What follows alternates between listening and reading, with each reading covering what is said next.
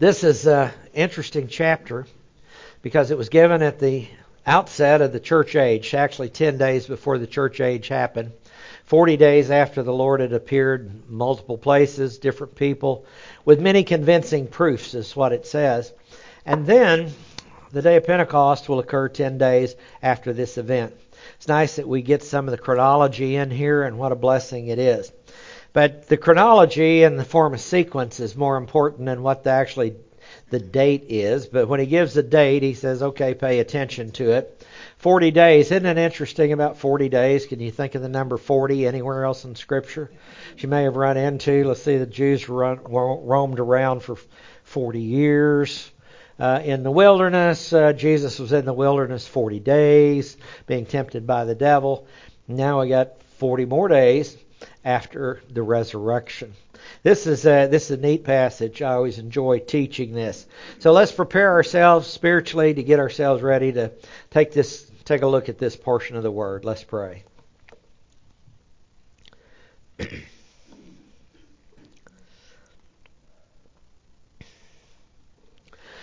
Father, it is it is well with our souls, because, Father, you have reached through time and space. Your Son came, paid a debt that we could not pay, and because of that, we can have peace. Peace of Jerusalem is already available, and people often don't realize it. It's found in a person. It's not found in a treaty. And, Father, I just pray that the eyes of those who have not let not yet turned to you, I pray they'll be open through all the pressure and turmoil that is on the earth now and all that is coming on the earth. So, Father, I pray that, that you will nourish our souls with this portion of your word so we can indeed grow in the grace and knowledge of our Lord Jesus Christ. It's in his name we ask it. Amen. And Luke twenty-four fifty-one, it says, while he was blessing them. This is kind of how Luke closes out the Gospel of Luke. Okay, he's also going to write the book of Acts. Luke is going to write the book of Acts. So he says, okay, it's time to shut down the Gospel of Luke. So he says, while he was blessing them, he parted from them and was carried up into heaven. Okay, that's not hard to understand, is it? He parted from them. He was carried up into heaven. Now, in Acts one, Luke, under the inspiration of the Spirit, decides that he's going to explain this a little more as to what happened. So in Acts chapter one and verse eleven, Acts chapter one, verse eleven, give me just a second here.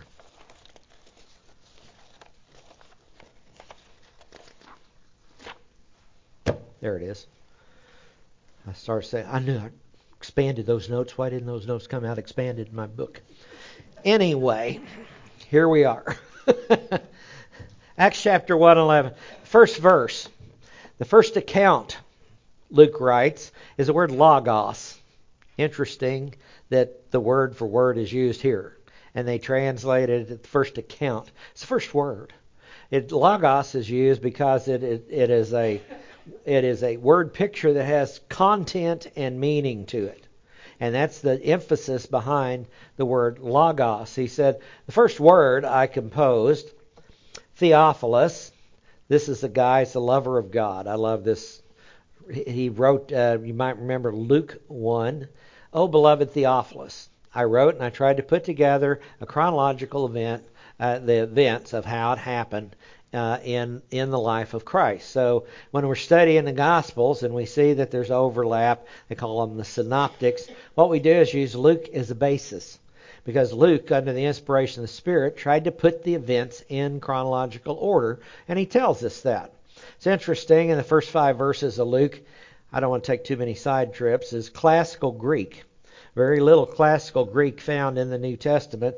Normally it's Koine, but he writes it as a treatise to basically, I think, get the attention of the classic Greeks that are out there. It's, it's an evangelistic tool. So anyway, he's closing out Luke. There's a couple more verses in Luke twenty-four. But he departed from them. And the, the account I composed, Theophilus. Theophilus means lover of God. And there's a discussion. Was this really a guy named Theophilus? Or was he addressing this to everybody who loved God? And he says about all that Jesus began to do and teach. He said the first thing, the Gospel of Luke, he was writing about what Jesus did. He was writing about his miracles. And he was also trying to encompass his teaching in the process. So that gives us, what's Luke for? The Gospel of Luke, there it is. Okay?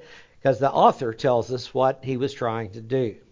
In verse two it says, until the day when he was taken up to heaven. And see this, he's picking up here from Luke twenty-four. He started a new, a new writing. After he had, by the Holy Spirit, given orders to the apostles whom he had chosen. Chosen is eklegobai. And it's a word that means to call out. Ek is from the inside out. Lego means to call. It's a common word for speak. We see it all through the New Testament. And he says he had called them out. Okay? He he chose those. Frequently ch- translated as chose. And then people take the word chosen. And then they start reading all kinds of stuff into it. And this is a word that basically means that he called them out. Okay? How did he do it? Well, by means of the gospel, he said, come and follow me and all this. But they always had a choice. It made it clear. You had a whole bunch of disciples at one time, remember? And a bunch of them left him. And he asked Peter, do you want to go too? He, he left it up to them. It was always a matter of choice. In verse three, he said, to these he also presented. Now, presented as parastemi. Estemi is a word that means to stand, and it means para is alongside, to stand alongside. That's what we were often doing at the break here. We're standing alongside people, talking to them, right? That's how we communicate. And he said he presented himself alive. He was standing alongside them. After his suffering, the cross, by many convincing proofs. I, I l- love it when the writers of Scripture get inspired to use words that, uh, uh, and they only use them in one place. And this word convincing is tekmerion. It's the only place it's used in the New Testament.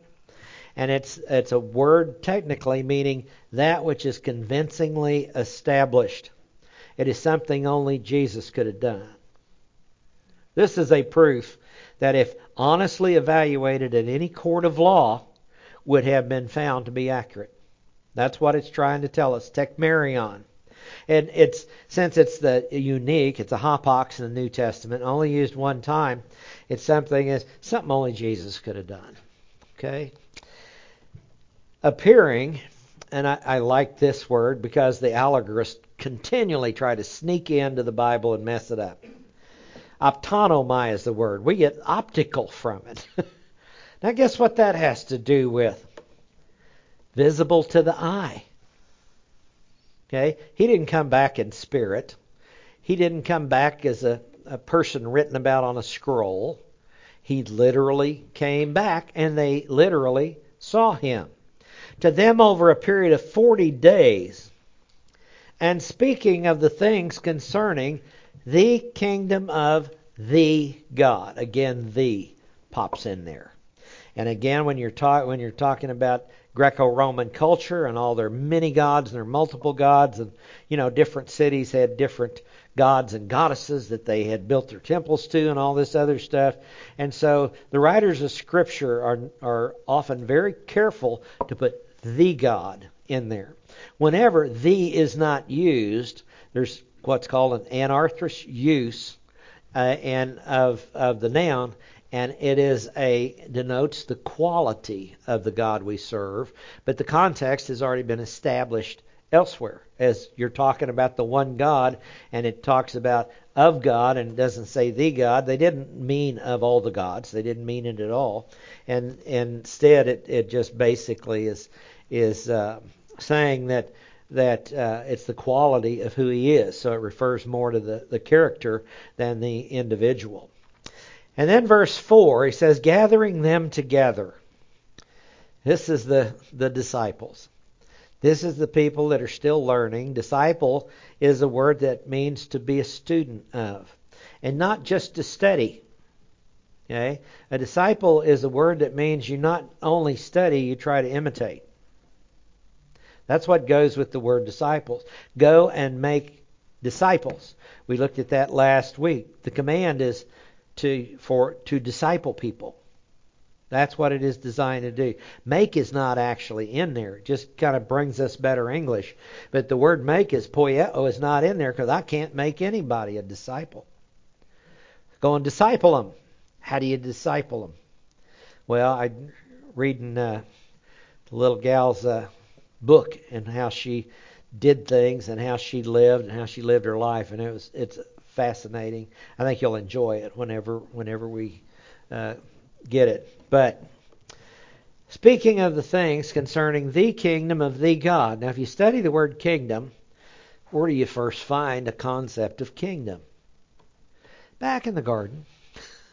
Does it go all the way through Scripture? All the way through Scripture. So what's he talking to them about?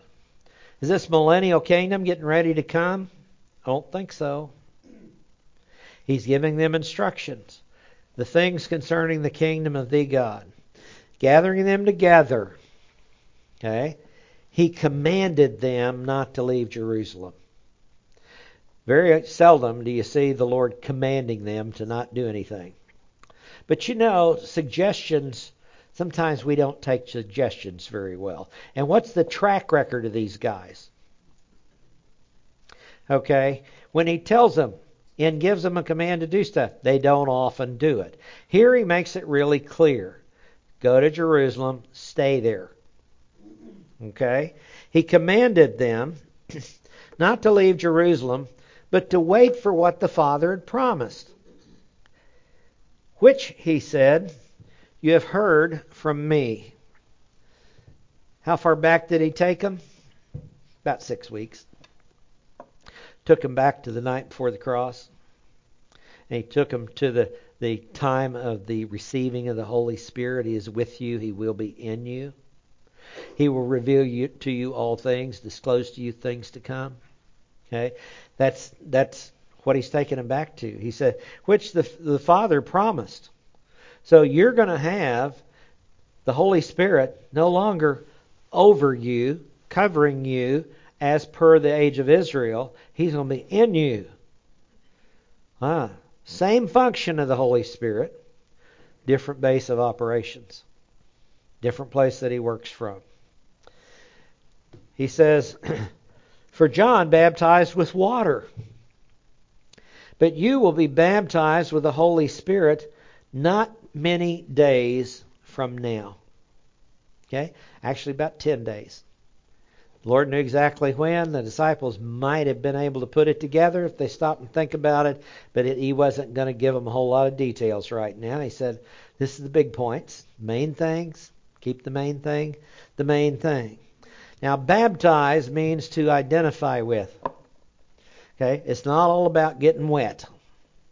If you study the word baptism, you go through the Scripture, you find there's eight different kinds of baptism, most of which are dry.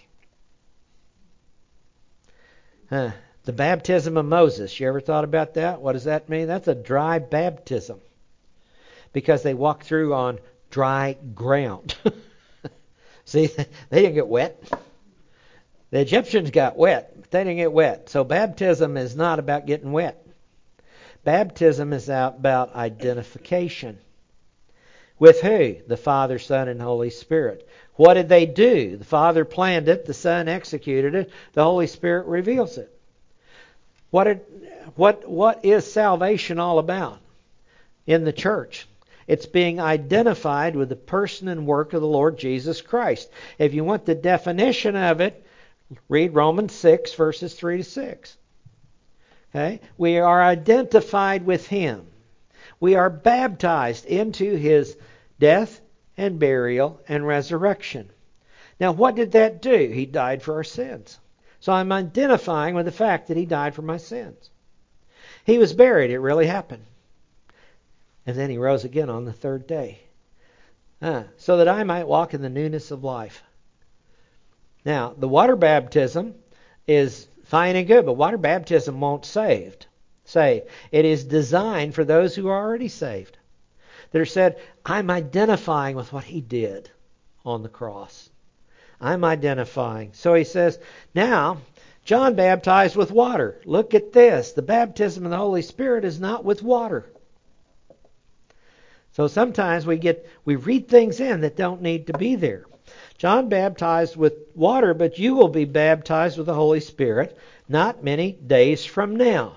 You're identified with the person and work, and and things are going to change. That's what he's saying. So verse six says, so when they had come together, they were asking him, saying, now I want you to think about this. Join the group. Go back with me and join the group. We're there with the eleven. Okay, and we're standing there, and here we're talking to the resurrected Lord. Okay, and he's saying, you know, something really good is coming on you. Something the Father promised. I told you about already. You're going to be baptized with the Holy Spirit. Not many days from now. Okay, so it's not going to be years and years. It's going to be not many days from now. You're going to be baptized with the Holy Spirit. And I'm, I'm telling you about that now. So they're all going, what about this kingdom thing? Now, I don't know if you've ever had time to offer instruction to other people or not. And then whenever you get past the conversation and you get asked a question that's totally not related to what the topic of conversation is. Okay? And it's a, as a pastor, I have been amazed over the last forty years to, you know, and I, I people make some comment to me and don't stop making comments to me. I'm telling you, over the last forty-something years, I've had people come up and say, boy, what you said about so-and-so, that just made so much sense to me, and they give me some explanation that had nothing to do with what I taught. and, and I'm thinking, well, the Lord's been talking to him, I guess. but, but uh, and it also says, he doesn't need me. Okay? Because sometimes the applications are every bit as valid and they're very personal, but he doesn't need me. But it's nice, the privilege to participate with him. That's how we should view things. We're all expendable. So he doesn't really need any one of us, but he invites us all to come along and be disciples. It's the most exciting life that you could possibly have. So then he says, they said, Lord, is it at this time you are restoring the kingdom to Israel? Now, what he'd been talking about for forty days? It's a kingdom. How much attention have they been paying? Not enough. What did he teach them? We don't know. It's not written down. But what we do know is that he spoke a lot about the kingdom found in the Gospels. So he's probably giving him a review, a quick review about the kingdom. Now, is it at this time? Isn't that a question we tend to ask? What was the important thing here? Holy God is going to be inside of you. Don't you grab that? He's going to be inside of you.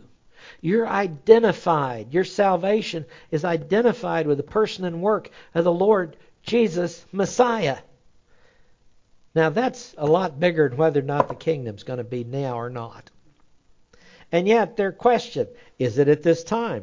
And verse seven, and he said to them, I love this answer. It is not for you to know. This word for know is gnosis. It's an interesting word, aorist infinitive. We know, a, a lot of us are familiar with gnosis and epignosis. Gnosis is common knowledge. Epignosis is knowledge upon knowledge, frequently knowledge that is believed. But gnosis can be a knowledge that comes from experience, not just academically learned. And it means to, to have a knowledge of. It is not for you to know times, the chronos, the chronology. Time is an unfolds chronology. Chronologically. This kingdom that he's talking about is somewhere in the future. And you're not going to know it. You're not going to experience it. And I'm not going to tell you when it's going to happen. I have much bigger issues for you to contend with now than is the kingdom now or not. He says, it's not for you to know the times. That's chronology. That's the difference between October twenty-ninth, thirtieth, thirty-first, November first.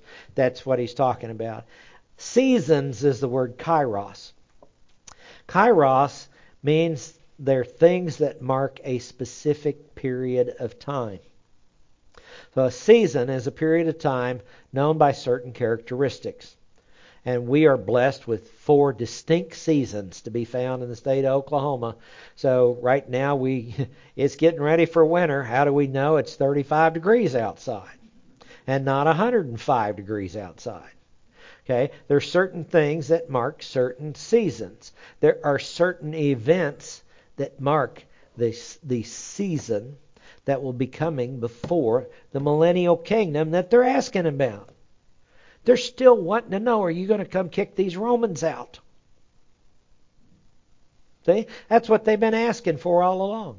They've asked this question multiple times. That's what led to the Olivet Discourse.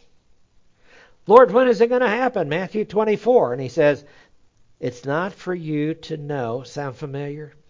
The times and the seasons that the Father is fixed by His own authority. He's the one that laid out the plan. He is the planner. The Lord is the executor. So the Father laid out the plan. The Son and Holy Spirit all know about it because they're all omniscient, because they're all God. But the Father's primary role in the Trinity is to lay out the plan. So he said, he said it by his own authority, Exousia. He's, he's got the authority. He said, this is the way it's going to work. Verse eight, but you will receive power. Okay, you're not getting the kingdom now that you're talking about. You'll receive power when the Holy Spirit has come upon you. And you shall be my witnesses, both in Jerusalem. Where did he tell them to go and stay? Jerusalem. And in all Judea, that's south of Jerusalem, tribe of Judah, Benjamin. Samaria. Oh no. You know, these these disciples had their own issues of bias. You remember that? People should, oh golly, they were performing miracles in your name. Should we call down fire out of heaven and wipe them all out? And Jesus said, no, if they're not against me, they're with me. Okay? Learn to make a make a distinction there. So James and John be ready to call down fire out of heaven for people. Samaria was one of those places they wanted to do that. Who was there? John four, the woman at the well, the Samaritan woman, the outcast of outcasts. They didn't want to be in that land. Whenever the Lord took them on an excursion, it was a on-the-job training outing. And he took them out there after he had talked with Nicodemus. He takes them out there, and here's this woman at the well in the middle of the day. She's an outcast of outcasts, because the Samaritans are outcasts, because all they, they accept is the first five books of the Bible, and they, they raised up their own altar and sacrificial system and everything else. Samaria was off limits. The Jews thought they were unclean by walking through their land. But who's there, who are they supposed to be witnesses to? Jerusalem. Okay, that's okay. That's familiar. Judea. Oh, that's better yet. Even though Judea is south of where they lived up on Galilee. Samaria. You could almost see him going, oh no. And then, and even to the remotest part of the earth. Has been... Uh, honor served with V O M, because we've we've tasted a little bit of the remotest part of the earth. Uh, the remotest part of the earth. We were in uh, uh, was with Helen on our one trip together. We're I'm trying to give a illustration of a pilot. When a pilot lands, he doesn't look at the ground; he looks at the horizon. Keep your eyes on the horizon so you land properly. And I'm trying to give that illustration.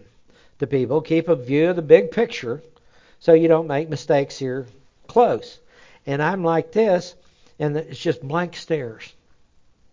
I looked at Solo and I said, do they know what an airplane is? And he said, he asked the pastor, and he went, no. never seen an airplane. And uh, I said, we made it. We got to the remotest parts of the earth there. But we, uh, we've been able to minister in some places, and went up on the uh, India-Burma uh, border named Nagaland. It is National Geographic territory. I mean, it is uh, definitely uh, a remote area. And our little guy, Timothy, I call him a little guy because he's a head shorter than I am.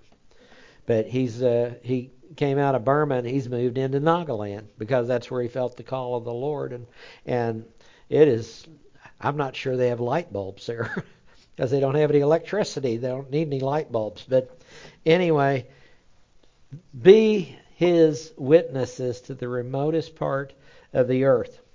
In verse nine it said, and after he said these things, he was lifted up while they were looking on. Now, you're with the group now. So you're standing there, and you see Jesus starting to ascend. It's hard to imagine in our mind's eye, right? But you see Jesus starting to ascend into heaven. It says, after he said these things, he was lifted up while they were going looking on, and a cloud received him out of their sight. Now, we actually have some Christians say this is the U F O that came to pick him up. And he got in, you know, beamed into an alien craft.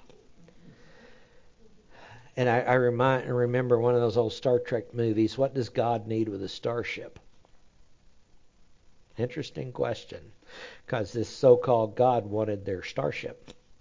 And Spock says, what does God need with a starship? And I thought, what an enlightening piece of information right there. He doesn't need any of the, any of those things. And he says, a cloud received him out of their out of their sight.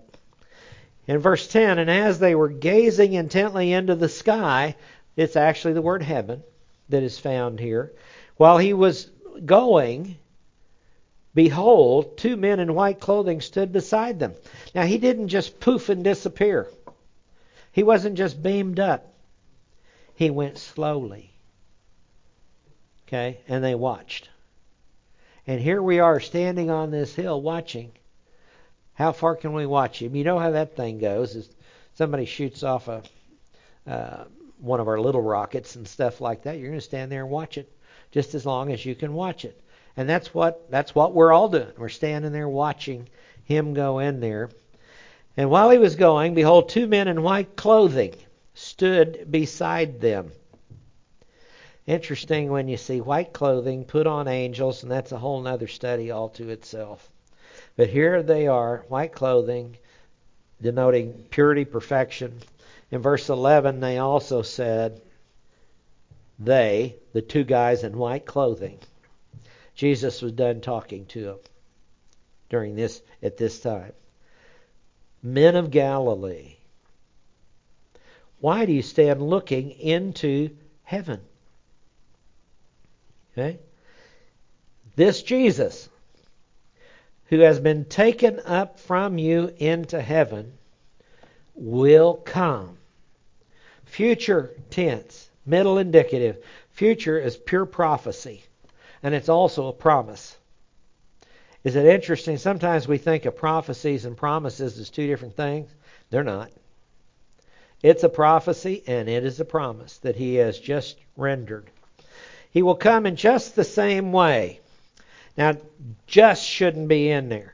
This is the word tropos. It's used thirteen times. It means in a similar manner, not in the same way.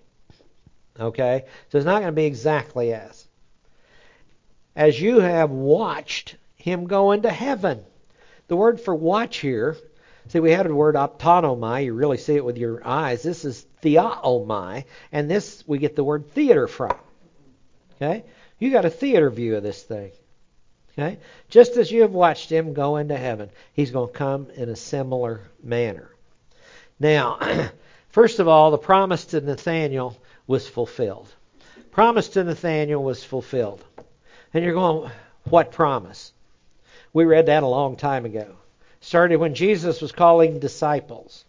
And Andrew went and told him. And he says, as, and Here he came. Come on. We found the Messiah. Come on, come on. So he comes on, and Jesus answered and said to him. Basically, he responded. There wasn't a question there. It's an idiom that is used. Because I said to you, I saw you under the fig tree, do you believe? Jesus saw him sitting under the fig tree, thinking about the angels ascending and descending and Jacob's ladder, and he was evidently thinking about Genesis uh, thirty-seven, thirty-eight. He was thinking, not thirty-eight, but thirty-seven. He was thinking about that. And he says, you shall see greater things than these. Then I'm going to show you something greater than what Jacob saw. And he said to him, truly, truly, I say to you, you'll see the heavens opened, and the angels of God ascending and descending on the Son of Man.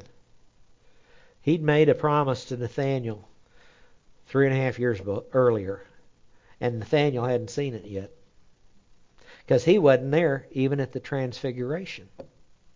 Peter, Andrew, James, and John were at the Transfiguration. Nathanael wasn't there. No promise is too small for the Lord to forget. I see, isn't that, that's great to know. I mean, that thing could have got buried in history and not even written down. We'd never known about it, right? But he made this little promise to Nathanael, and he kept it. He kept it. So no promise is too small for the Lord to forget. Hebrews six ten is kind of an application verse of that. And it says, he is not so unjust as to forget the good that you have done in ministering to the saints. Every little thing that you do for him, for his glory, for the right reason, he never forgets. Now, to me, that's really wonderful, because I've forgotten a lot of things over the years. Some of the things that I've done, some of the things I want to forget and can't, but some of the things that I that I have done, good things for people. We don't carry those around, but God's got them all in his storehouses. He knows what you did. One day we'll stand in front of the Lord at the at the judgment seat of Christ to be recompensed for our deeds in the body, whether they're good and acceptable or worthless. One day we're going to stand there, and every bit of good that we've done is going to be rewarded. Now, that's a pretty neat deal. The Gospel of Luke tells us about when Christ left his apostles and with their orders. That's the first two verses here. We're just going through and we're summarizing this. He, when Christ left his apostles and he gave them their orders. And what was their orders? Well, we know from Matthew twenty-eight is going about making disciples of all the nations. Okay, you're going to get outside of Israel. I want disciples from all the nations. And it's not going to be the kingdom at this time, because you have a job to do. Until this job is done and we got a disciple from every nation, it's not done yet. Okay? So you go and do your job, and that's what these angels are saying. What are you standing here for? You've got an assignment. You go back to you go to Jerusalem, you wait there until the Holy Spirit comes upon you, and you get the power you need to carry these things out. Now, it tells us about when he left his apostles with their orders. He'd appeared to them over a period of forty days, teaching them about the kingdom. That's what he did. That's what we're told in verse three. Now, the physical kingdom is promised, but it's yet to be. Yet to be. It's a thousand years. And that's part of what we looked at on Wednesday nights. It's a thousand-year kingdom. But you have to be a believer to get into it. So there's a spiritual kingdom that he's already the head of, and King of Kings and Lord of Lords, already around. But the physical kingdom is not there. And leave it to theologians. Theologians can argue over anything and everything, and they do. Now, is a thousand years already done? Because some believe that we are post-millennial. And they believe the thousand years were the first thousand years after Christ. That takes us to right about when? The Crusades. What were they trying to do? Install the kingdom. How did that work? not well. So we find that there are some that are called premillennial. That's what we are. We don't think the millennium's happened yet. There's some of them basically that are amillennial. They don't think there is a millennial kingdom. They think that thousand years in Revelation twenty just has to do with, you know, thou, millennium means a thousand, so they just think that has to do with a figure of speech, and that's how they write it off. So they they don't think there is any such thing as a millennium. There are those that are that are uh, actually believe post-millennial from another direction, that after after the thousand years that we have brought in from our goodness and love and grace towards one another, and we have had a thousand years of peace, then Jesus will come back after we get the world ready for it. And I keep wondering, what book are they reading? We cannot get the world ready for him, other than just becoming evil, wicked, mean, and nasty, so he's got to come back and clean it up. But that's not what he's called us to do. Physical kingdom is promised and yet to be. These disciples would not know or experience the times or seasons before the physical kingdom. And I believe fully that's what he's what he's telling them here. The chronology, the the events. Now, four of them know the events from the Olivet Discourse that we've been studying that lead up to the beginning of birth pangs. But these guys aren't going to be there. They're going to be dead. Okay? Now, these disciples wouldn't know or experience. This is an inference, I believe, to the different eras of the church age. Because the word chronology is a sequence of time. Season is events during that sequence of time. You take the seven letters to the seven churches in Revelation two and three, and guess what? It's they're all called a prophecy, Revelation one three. They're all prophetic based on what the Scripture says. So they have to, we have to go through the age of Ephesus, the age of Smyrna, the age of Pergamum, age of Thyatira, age of Sardis, age of Philadelphia, and age of Laodicea. We have to go through those time frames. They wouldn't be around to do that. That's what he's telling them. They don't know anything yet about the seven letters because all of them be gone, dead for thirty years before it's revealed to John and recorded in Revelation two and three. So they don't have any knowledge at all, and they're not going to experience it. While in their presence, he told them to not leave Jerusalem until they received the promise of the Holy Spirit. That's verses four and five. Till they received the promise of the Holy Spirit. Now the disciples were still clueless about the timing of the kingdom. And all but one would in fact die without additional knowledge. So they ask about it, but they're still clueless. He'd been teaching them about it for forty days again. And they still hadn't got it. Even though the Lord gave them information during the Olivet uh, Discourse, the week of the cross. So they're not going to get any additional knowledge. But information about the kingdom, Matthew twenty-four, Mark, Mark thirteen, Luke twenty-one, he gave them information about the kingdom during the Olivet Discourse. So they're not going to get any more, is what he's telling them. You've, you've, been getting, you've got it already. Now, if they're, if they start thinking, they'll go, he promised us, and when we got the Holy Spirit, he'd bring to mind all that I said to you, that Jesus said to them. So if they just go, wait for the promise of the Holy Spirit, and they get to the day of Pentecost, and they're just, hey, hey, he said he'd help me remember. He's better than Prevagen. Prevagen's questionable anyway. But the Holy Spirit is not. He said, I'm going to help you remember all the stuff that happened. Now see, that's part of their evangelistic toolkit. Because what people want to hear quite frequently is, what's the Lord done in your life? What's he done for you? You know, can you write a can you write a personal testimony that's short and simple? A lot of us, if we're asked to do that, we've, we're going to tell them how to build a watch. And all they want to know is, what time is it? What difference has he made in your life? and sometimes it's a good idea, it's a good practice. Sit down and, and write down half a page or less, uh, or in large print for most of us. Sit down and write it down, and then go through it, and somebody asks you, what difference has the Lord made in your life? Don't need to pull it out and read it. You've already lived it.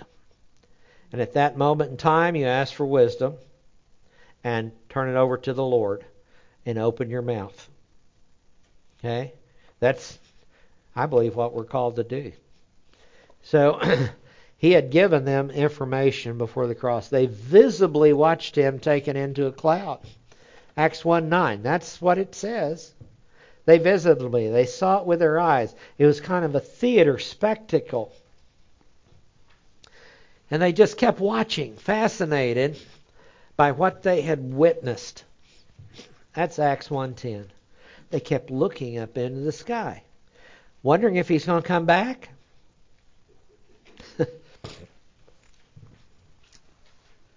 The ascension set the pattern for the rapture. The ascension set the pattern for the rapture. Acts one eleven, he's going to come in a similar manner. So how important is this little passage in Acts before we get started off into the Acts of the Holy Spirit as we find the next twenty-eight chapters of the book of Acts? What do we find? Well, you compare it with First Thessalonians chapter four, verses thirteen to eighteen. We actually had, Helen and I had that put on our headstone. So I thought, well, maybe somebody will go, what does that say? While they're roaming around the cemetery looking for things to steal. But they, and they find it, and it says, and they go read, hmm, the Lord himself shall descend from heaven with a shout, with the voice of an archangel. Dead in Christ shall rise first. And we who are alive and remain shall be caught up together to meet him in the clouds of the sky. Thus we shall always be with the Lord. Comfort one another with these words. For believers who have passed on and died, that is a passage for us, for our loved ones. It says, and guess what? They'll get to do it first. It's a pure sequence of events that is found in the Greek text that's there. They will stand up, they will rise first, then we who are alive and remain shall be caught up to meet them in the clouds of the sky. The word caught up is herpazo. That is translated in the Latin is rapere. And that's where we stole the word rapture from. That's where it came from. But as you study this word and track it track it down, what you find out, you don't have a choice to stay behind. If you keep reading in First Thessalonians five, some people are awake and some people are asleep when it happens. And I'm not just talking about physically, spiritually. Whether we are awake or asleep, when he comes back and that trumpet sounds and an angelic shout happens, and I, I'm, it's, what's the Lord going to say? Is he going to say what he said when he pulled Lazarus out of the grave? I don't know, maybe the same words. That'd be cool. That'd be cruel, because it would send people going, what does that word mean? Okay, because I think the whole world is going to hear it. And the dead in Christ will stand up. Now, I just, Holy Spirit brought to mind, in India, Christians are not in good shape. People don't like them. The Hindus don't like them. The Catholic Church has been there for centuries. It's already been there. Who gets to have a cemetery in India? The Catholics. They're protected. Having a Christian cemetery is a whole different thing. And as a result, most of the, the, the Christians just get cremated. That's normally what happens. But having a, a, a Christian dying. Now, can you imagine having having this Catholic cemetery? And I know they're believers in the Catholic Church. So I know that whenever this shout happens in these pagan countries, it's the zombie apocalypse. They, they are going to stand up first. Okay? Then we, believers who are alive and remain, will be caught up for a royal gathering in the sky. This is going to be a great time. It's going to be a great time. In John fourteen, verses one to three, we probably know these passages already. John fourteen, let not your heart be troubled. Believe in God, believe also in me. In my Father's house are many mansions. And I'm going to prepare a place for you. Who's this? The disciples in the upper room, night before the cross. And I'm going to come back and get you and bring you to myself, that where I am, there you may be also. Some people say Jesus didn't teach the rapture. Taught it right there, night before the cross. Because the church, see, was a mystery. And it needed to stay a mystery according to the plan of God until the appropriate time. And the appropriate time, clock started ticking the next day when he was betrayed and led through the trials and taken to the cross. So he says, here, I'm coming back for you guys. I'm going to bring you. He makes it very personal because they're the start of the church. Interesting that Judas wasn't there. He'd already gone. In First Corinthians fifteen, verses fifty to fifty-eight, we've been through this recently. Let's read it again now. Because when I went through it, I went slow. Like, you know, I know I bore some of you to tears with the slowness of, of going through this. But part of what we do is we cover these passages again, and we'll do it quickly. And hopefully it'll trigger more information as we do. First Corinthians fifteen, fifty to fifty-eight, I say this, brethren, flesh and blood cannot inherit the kingdom of God, nor does the perishable inherit the imperishable. Not during the church age. Okay? Why can we not inherit the kingdom? We'll be gone. We'll have to be brought back for the inheritance in the in the kingdom of God. Behold, I tell you a mystery. We shall not all sleep, but we shall all be changed. We are living believers that he's talking about. But many people take that and say Paul was expecting the rapture at any time. I personally don't think so. I think he's just talking there in a, in a we, that we living believers, whoever's alive then. We'll be changed, that's a guarantee, in a moment. The twinkling of an eye. The last trumpet. For the trumpet will sound, the dead will be raised imperishable, and we shall be changed. For this perishable has to put on the imperishable, and the mortal must put on immortality. And when this perishable will have put on the imperishable, this mortal will have put on immortality, then it will come about the saying that is written, death is swallowed up in victory. O death, where is your victory? O death, where is your sting? The, the sting of death is sin. And the power of sin is the law. But thanks be to God who gives us the victory through our Lord Jesus Christ. Therefore, I love therefores. My beloved brethren. Now this is interesting because he's talking to a bunch of goofballs. Okay? This is the Corinthian church. That if you could mess it up, they messed it up. That's why there's so many chapters in this epistle. Because he had so many things to cover. And he says, my beloved brethren, be steadfast, immovable, always abounding in the work of the Lord, knowing your toil is not in vain in the Lord. It's not for nothing. And then the writer of Hebrews popped in, God's not so unjust as to forget the good that you've done. He says, whatever you're doing right now, keep doing it. Do things, do them better, do them bigger, do them more complete. In verse fifty-two of Luke twenty-four now, and they, after worshiping him, returned to Jerusalem with great joy. You might mark that in their Bibles. In your Bibles, one of the things that they actually carried out his command. You know? He said, what did he say? Go back to Jerusalem and wait till the Holy Spirit comes upon you. Okay? They just saw the ascension, twenty-four fifty-one. And so what did they do? They packed up and went to Jerusalem. Praise the Lord. Okay? So they got started off in a good thing. They're starting to get it right. They are listening and they are being obedient. And they were continually in the temple. Praising God. Ah, it's not a new dispensation yet, is it? Still Age of Israel? Okay, they've got a few more days left on there, and they go to the temple all the time. And what are they doing? Praising the Lord. Because that was the place people went to to praise God. They praised Him, by the way, not only at the temple. When they went up for the feast, they sang the psalms while they were going up to the feast. So they were praising Him all the way, all the way till, till they got there. And these these these were no longer fearful men. Notice this. These are people afraid of their own shadow a few weeks earlier. Okay? And they were hidden away behind locked doors. And they were scared to death. And the Lord came. The most frequently repeated command, fear not, for I am with you. And these guys, it took a while to get the fear scared out of them.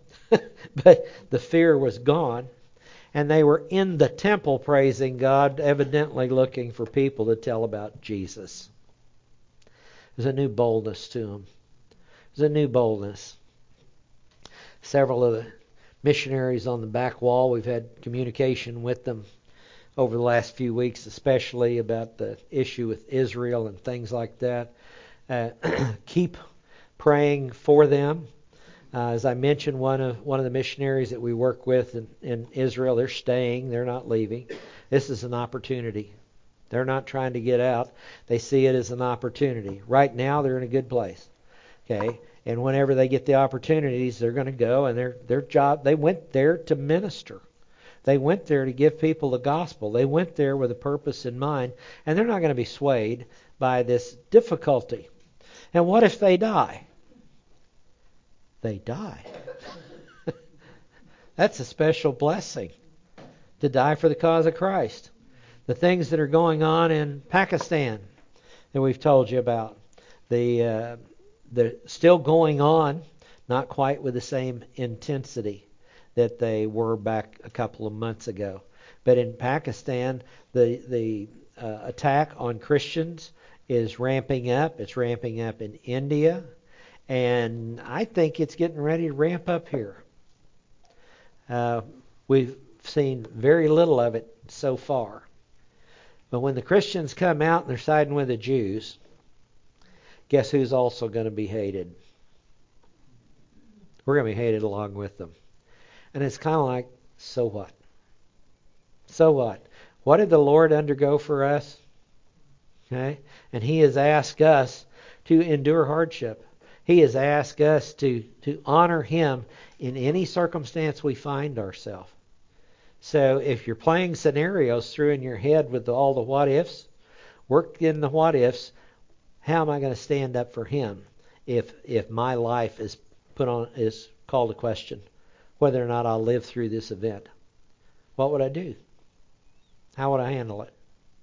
Because the V O M has found out that the people that prepare beforehand, and they they are the ones that are most able to handle it when it when it appears. So why not here? The hatred of Jews and Christians, and hatred of Christianity, and they think that all the world's trouble, as Brian said, he's, a lot of the kids in the sixth grade class think that think that the world's problems are caused by Christians. What? Not hardly. But the hatred is coming if the Lord tarries. And we should, I don't think we should want to be raptured just to escape it. If He leaves us here, there's a reason. It's a good one, too. So if we face these difficulties, let's meet them head on. Honestly, meet them head on. Let's pray. Thank you, Father, for your blessings, your tests, your opportunities. Thank you just for who you are. We cannot thank you enough for your amazing plan. We can't thank you enough for granting us the privilege of living at this point in history. Father, it is an exciting time as we watch you put your plan of the ages together. And it looks like drawing near to its culmination. I pray that we would have our head screwed on straight. I pray that indeed we would keep looking up and listening for the trumpet. I pray that we be doing what you would have us doing whenever that trumpet sounds. Father, we pray and ask all these things. In Jesus' name, amen.